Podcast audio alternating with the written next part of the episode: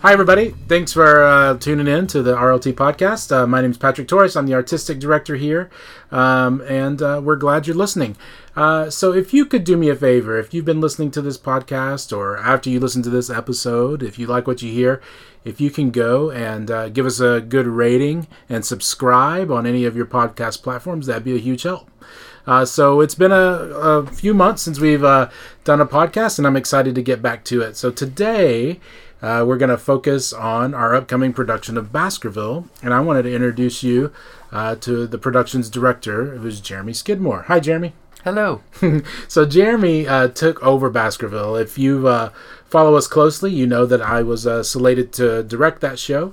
Um, but as we announced the new season, um, we really felt like it was going to be three in a row for me, and so it'd be smart to... Um, kind of step away for one of them, and so I am still on Pippin, and I'll be doing the opening show next season, which is Gentleman's Guide to Love and Murder.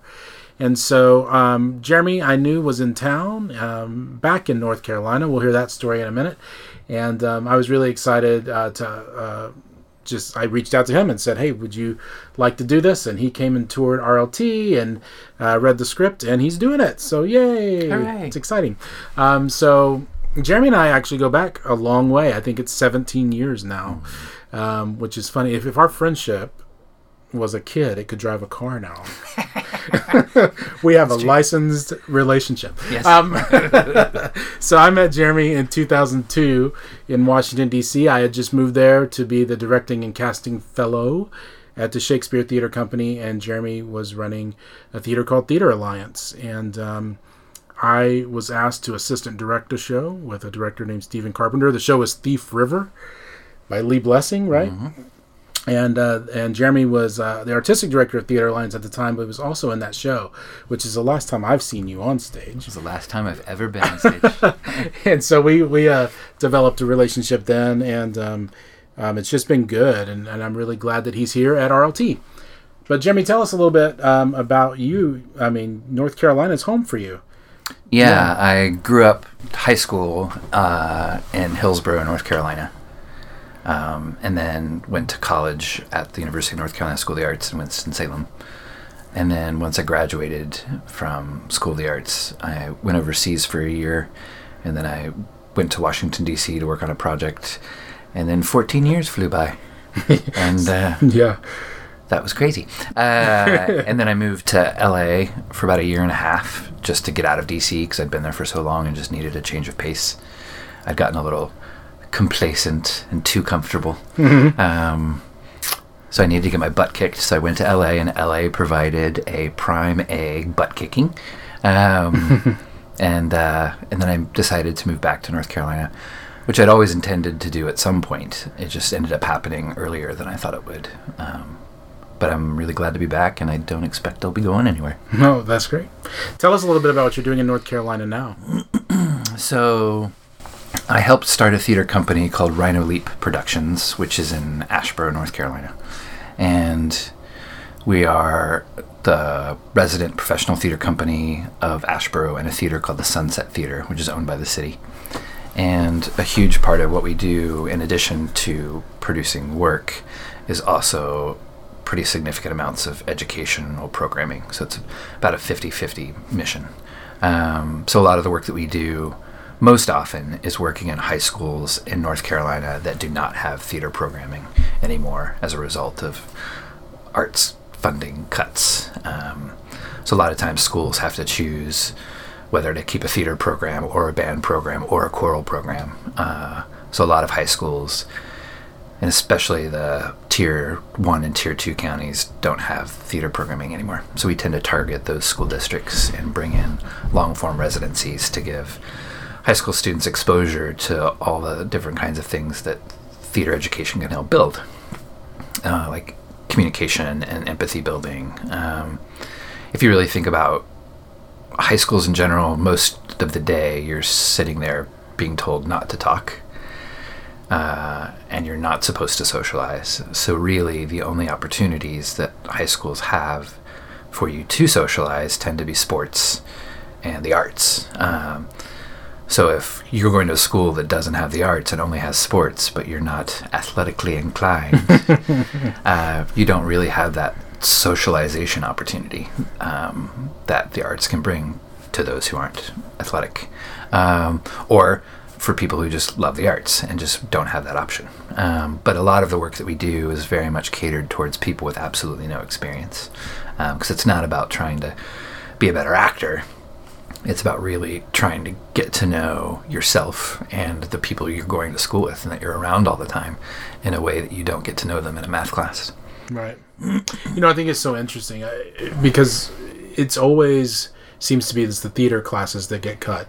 Mm-hmm. Um, like you're saying, you know, they have band, mm-hmm. like they'll keep band around. And, and I think that there's so much value in like band and choral music and stuff like that, you know, but I think that it's so interesting, like people look at music programming and they go, well, I, I can't personally manipulate an instrument to make it sound that way. So I see the skill involved in that. And then it feels like with theater, people don't, the, the, the kind of skill in it, it looks like human behavior. Mm-hmm. So they don't, they don't recognize kind of the work that goes into it, but they do recognize, and I think people are starting to recognize that the soft skills of theater, or I would actually call them hard skills, of being able to communicate, teamwork, critical and creative thinking, like all that stuff is becoming so valuable, even in the business side mm-hmm. of our world. Um, I think people are starting to recognize that. So, I mean, I'm glad that y'all are up to it if the schools don't have it, because I do think it's kind of a critical piece of growing up and and just being a person in the world, really. Mm-hmm. I think theater's so good at that. Um, tell me a little bit about Rhino Leap. Why, where did the name come from? Sure. So Rhino Leap was actually started by Doctor Tom Osteen, who's a retired um, orthopedic surgeon in Asheboro, and his son, Patrick, uh, who w- went to the North Carolina School of the Arts as well and graduated in two thousand eleven. So that's my connection with them, is that Patrick and I are both alums of the same school. Uh, and when they were first trying to think of a name for the first project they were doing, they were developing a new musical. Uh, they Patrick wanted it to be something ancient, doing something unexpected. Um, so rhinos, rhinoceroses, rhino, rhinoceri, uh, became this like really interesting thing in his mind as something old. Uh, and then he was like, I've never seen a rhino jump. So Rhino Leap became a thing. And it's interesting because when I first heard the name, I was like, what? Not sure I like that. Um, but then I also remember being in D C with you when I first encountered Woolly Mammoth. I was like, why would you name your theater Woolly Mammoth? Mm-hmm. And then after a while, it ceases to matter. It's just Woolly Mammoth. I mean, right. They're Woolly Mammoth. And then the more work you do on a national basis, the more you realize that having a unique name like Woolly Mammoth is fantastic, because there's no other theater that's going to be mistaken for right. you. You know, so in D C, when I was running a company called Theater Alliance, mm-hmm. there could not be a more generic name than Theater Alliance. Like, right. what does that even mean? And then, of course, other th- towns have theaters called Theater Alliance, and oftentimes they have alliances of theaters that are called Theater Alliance of Greater Philadelphia, mm-hmm. the Theater Alliance of San Francisco. Right. Um, so in that regard, I wish I had an opportunity when I started with Theater Alliance to change the name, and we didn't. So Rhino Leap rolls along, and the th- the thing happened again where people, you know, Patrick and his dad and I were like, should we change the name? And I was like, I don't think so. Um, and some people still say, like, that's hard to remember, um, but I don't think it is. I think it's just one of those things that uh, it's a unique moniker that eventually will just become the name of the company. Right. No, absolutely. And I think that what's something that I like about it is that um, in, in your explanation of it, it's also aspirational. Mm-hmm. Like, how do you take this ancient thing and make it do something unexpected? You yeah. know, that's, since theater is such an ancient art form, you know, I, I think that there's like almost a mission inside of, mm-hmm. of the name, which is pretty cool. All right. All right. Well, let's turn towards Baskerville first for a little bit. Sure. Um, so, uh, yeah, um, I brought you into that process very late uh, because we decided for me to kind of step away from it pretty late in the game. So let's kind of talk everybody through that. So I, I ask you to do it. You come and take a tour of the theater and you read the script. What are your first impressions of the play? Well, the coincidence was that I had already planned on directing a play called The thirty-nine Steps for for Rhino Leap, um, which is an adaptation of an Alfred Hitchcock uh, film with a, but the stage production is much more slapstick. It's Alfred Hitchcock meets Monty Python. Mm-hmm. So Ken Ludwig, who wrote Baskerville, had gone to see thirty-nine Steps when it was on Broadway, and was like, wow, that's a really cool play. I want to write one of those. So he wrote Baskerville in response to seeing thirty-nine Steps. So when I first read Baskerville, I was like, this is a lot like thirty-nine Steps. uh, and it freaked me out for a second because I didn't want to do two shows back to back the same way, um, even though they're in two completely different cities. Um, but the more I dug into Baskerville, the more I realized that my way forward was going to be to understand what makes the two plays different. Mm-hmm. And in looking and identifying those um, things, I was able to then hone in on what makes Baskerville specific. Um, so for me, what I was interested in with Baskerville was honing in on the characters and the storyline a bit more, whereas thirty-nine Steps, I feel like, while there are great characters, it's much more about the execution of stagecraft. Mm. Like, what crazy way can you possibly think of to do a train chase, or uh, running through a field and being tra- chased by an airplane? Um, so that's the fun of thirty-nine Steps. Very well written, very funny, great source material. But Baskerville, I feel, while there are a lot of characters, it's much more focused on uh, who those characters are. There's more opportunity, I think, to get to know the characters in Baskerville. And even though it's set in so many different locations, I became interested in the idea of kind of taking theater back to its roots, which for me, or for Western theater anyway, is this, you know, very open, almost bare stage, right? So if you think of the Greeks, they did it on a completely empty stage. If you think about Shakespearean, Jacobean time periods, Elizabethan, Jacobean time periods, there really wasn't much scenery. They had built theaters that facilitated any number of plays because it was so flexible in terms of how it was laid out and where the doors were and where the levels were. So we've essentially recreated a Jacobean style space layout inside the R L T theater that allows us to be inside and outside based off of a lighting cue or a projection cue or a sound cue. Uh, it allows us to turn steps into hills, um, and, you know, balconies into mountains and benches into rocks, um, with the imagination, like it is because we say that it is. And so it allowed us to create a set that kind of holds the play. So it's not so much about all these crazy scenic changes, and it's more about focusing on the actors, the roles they're playing, and appreciating and enjoying the crazy costume changes that they have to make. Mm-hmm.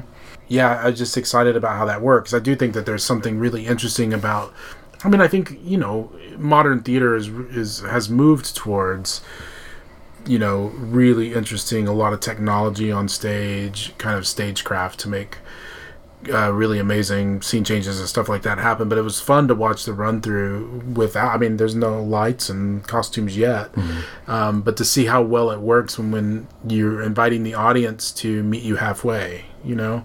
Um We all, we, you know, a lot of theater artists talk about theater being a dialogue, um, and not wanting the audience to just feel like passive spectators. And I feel like when you create a play like you're creating, like you are asking en- for engagement, right? Mm-hmm. You're asking, like, you have to come into this way of doing this uh, for the for the full enjoyment of it. And I feel like that's so theatrical and really exciting. Um, let's talk a minute about um, Sherlock and Watson in this production are being played by two women. Mm-hmm. Um, Mary Rowland and Laura Ullman, um, which I'm really excited about. I I think they're both fantastic. Um, so when I was still on, and you know, I was I was fielding, you know, oftentimes as artistic director here at R L T, um, you know, actors reach out just to talk about, like, how are we going to do a thing. Um, sometimes it's conceptual questions. Sometimes it's Um, I know that this character is written for a thirty-year-old, but I'm twenty. Would you still want to see me? So, you know, the actors are engaged in the community, which is exciting, and they'll often reach out to me with questions. And so I had more than one uh, woman in town reach out to me and say, hey, would you consider casting a woman as uh, Sherlock or Watson? And I said, yeah, I would. And then I thought, oh, I have to actually check with the licensing agency and Ken Ludwig and his agents um, about whether or not they would allow that. And so once I'd had a, enough uh, women reach out to me and ask that, I thought, oh, we we had better get an answer now before we get into the audition process. And uh, we want to do it. And then they say no, because it would be terrible to like cast somebody and then get like a cease and desist letter or something. So um, I did. I had um, our business manager, Larissa, reached out. And um, they, Ken Ludwig's people uh, wrote back and said, absolutely, you can do that. And so when I first met with you, I said, we do have permission to do this. And I don't know if you'd want to, um, uh, but you're able to. And I think at the time you were like, I don't know if I'll do that. If I did it, it might be Watson, not Sherlock. You know, you were still wrestling with it too.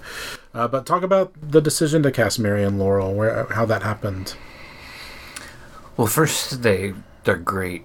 They were great in the audition, both of them, uh, in very different ways. But I also think that because the play asks... So there's five actors.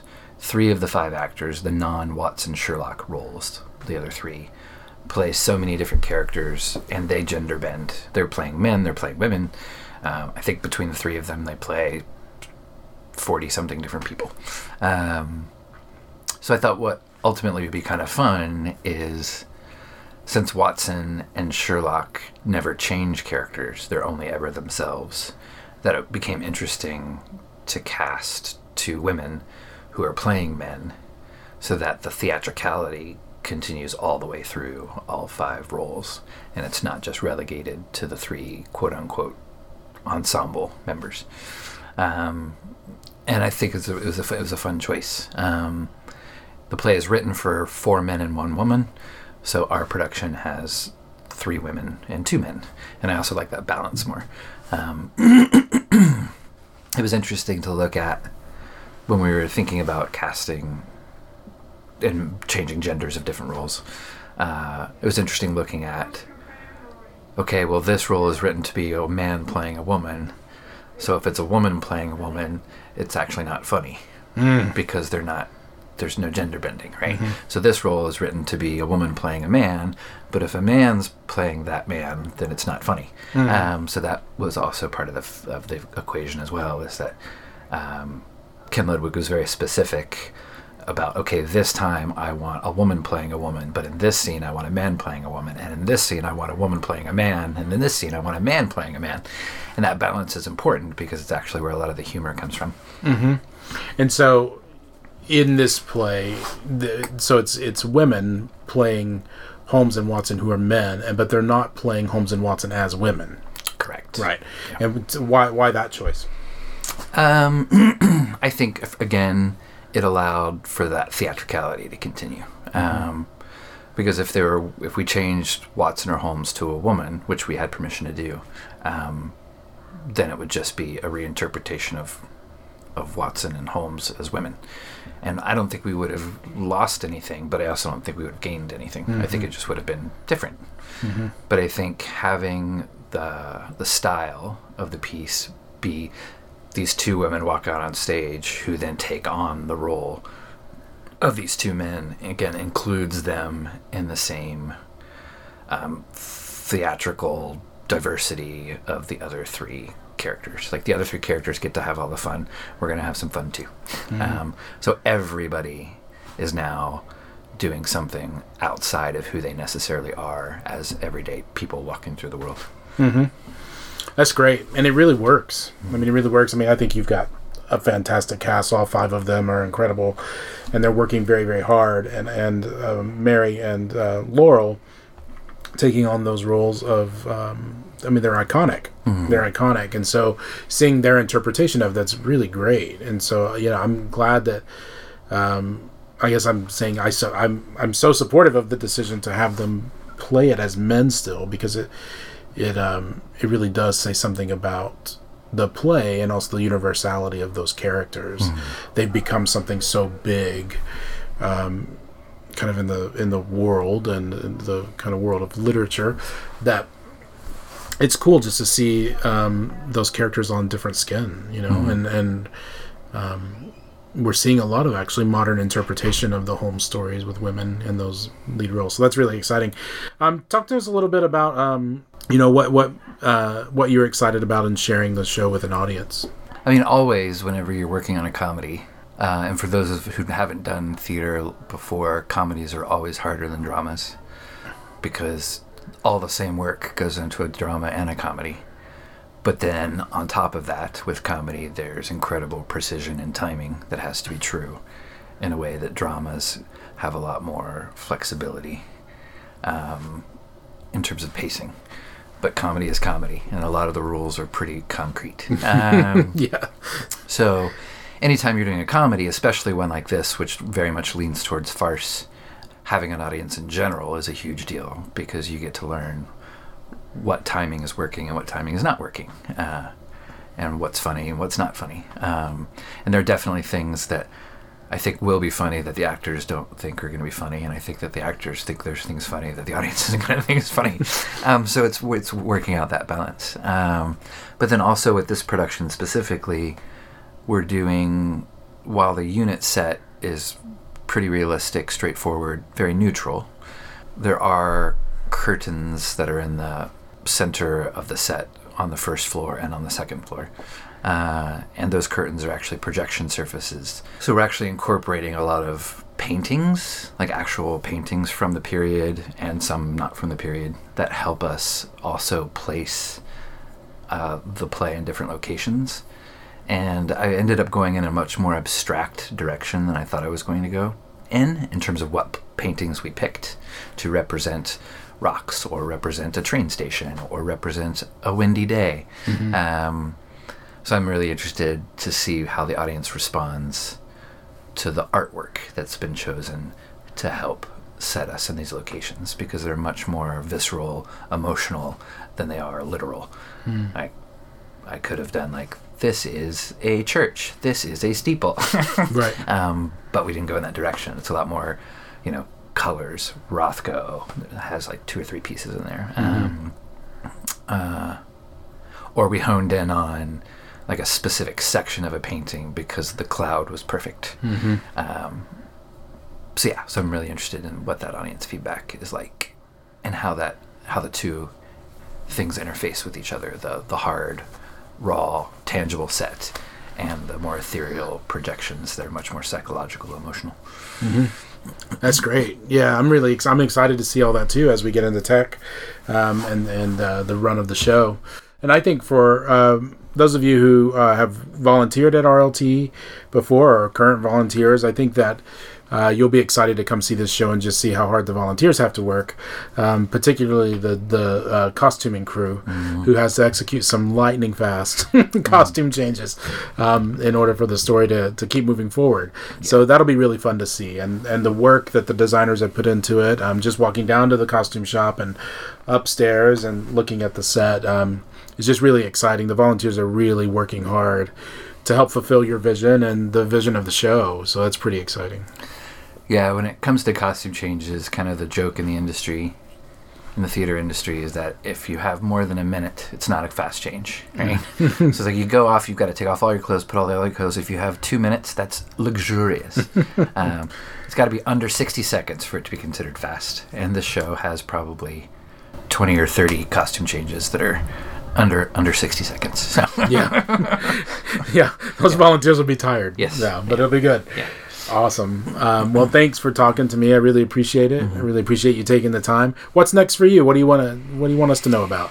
So next up for me is the thirty-nine steps, uh, which we're actually going to be doing a little baby tour. Um, so it'll open in Asheboro, which is again where Rhino Leap Productions is based.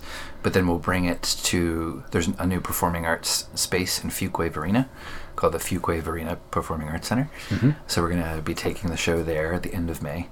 And then in the middle of June, we will be in Burlington at the Paramount Theater in Burlington.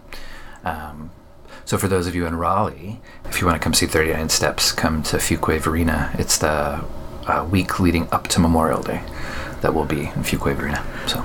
Well, that's fantastic. Well, well, thanks so much, Jeremy. And I, I can't tell you how fun it is to have you around, um, you know, being old friends. Um, it's really good to have you here. It's good to have you back in the state. Um, and then I just feel really blessed that you're at R L T. And come see our show. Uh, it's Baskerville, and um, we're really excited about it. So get your tickets quick. So the show runs from April twelfth through April twenty-eighth. And uh, we look forward to seeing you there. Um, but there's a lot of other things happening at R L T coming up as we close out our season. And I just wanted to take a second to remind you about all those events. On April twenty-seventh, we have Art in the Garden, uh, where you can come gr- get, grab some great art by uh, some wonderful local artists. Uh, so don't miss that. We also have Divas, our annual fundraiser that's coming up on May fourth. Tickets left for that are very limited. So if you haven't grabbed those tickets, please do so now. And then the final two shows of our season are West Side Story in Concert, which is our partnership with Raleigh Symphony Orchestra, which will be out in the amphitheater. And uh, we're going to close the season in late May with uh, Stephen Schwartz's Pippin, which I'm directing and I'm super excited about. So there's a lot of really great events coming up here at Raleigh Little Theater, and we hope you'll join us for all of them. Once again, if you could please subscribe to our podcast and give us a good rating, uh, that'd just be really helpful for us. And we appreciate you listening, and we'll see you at the theater.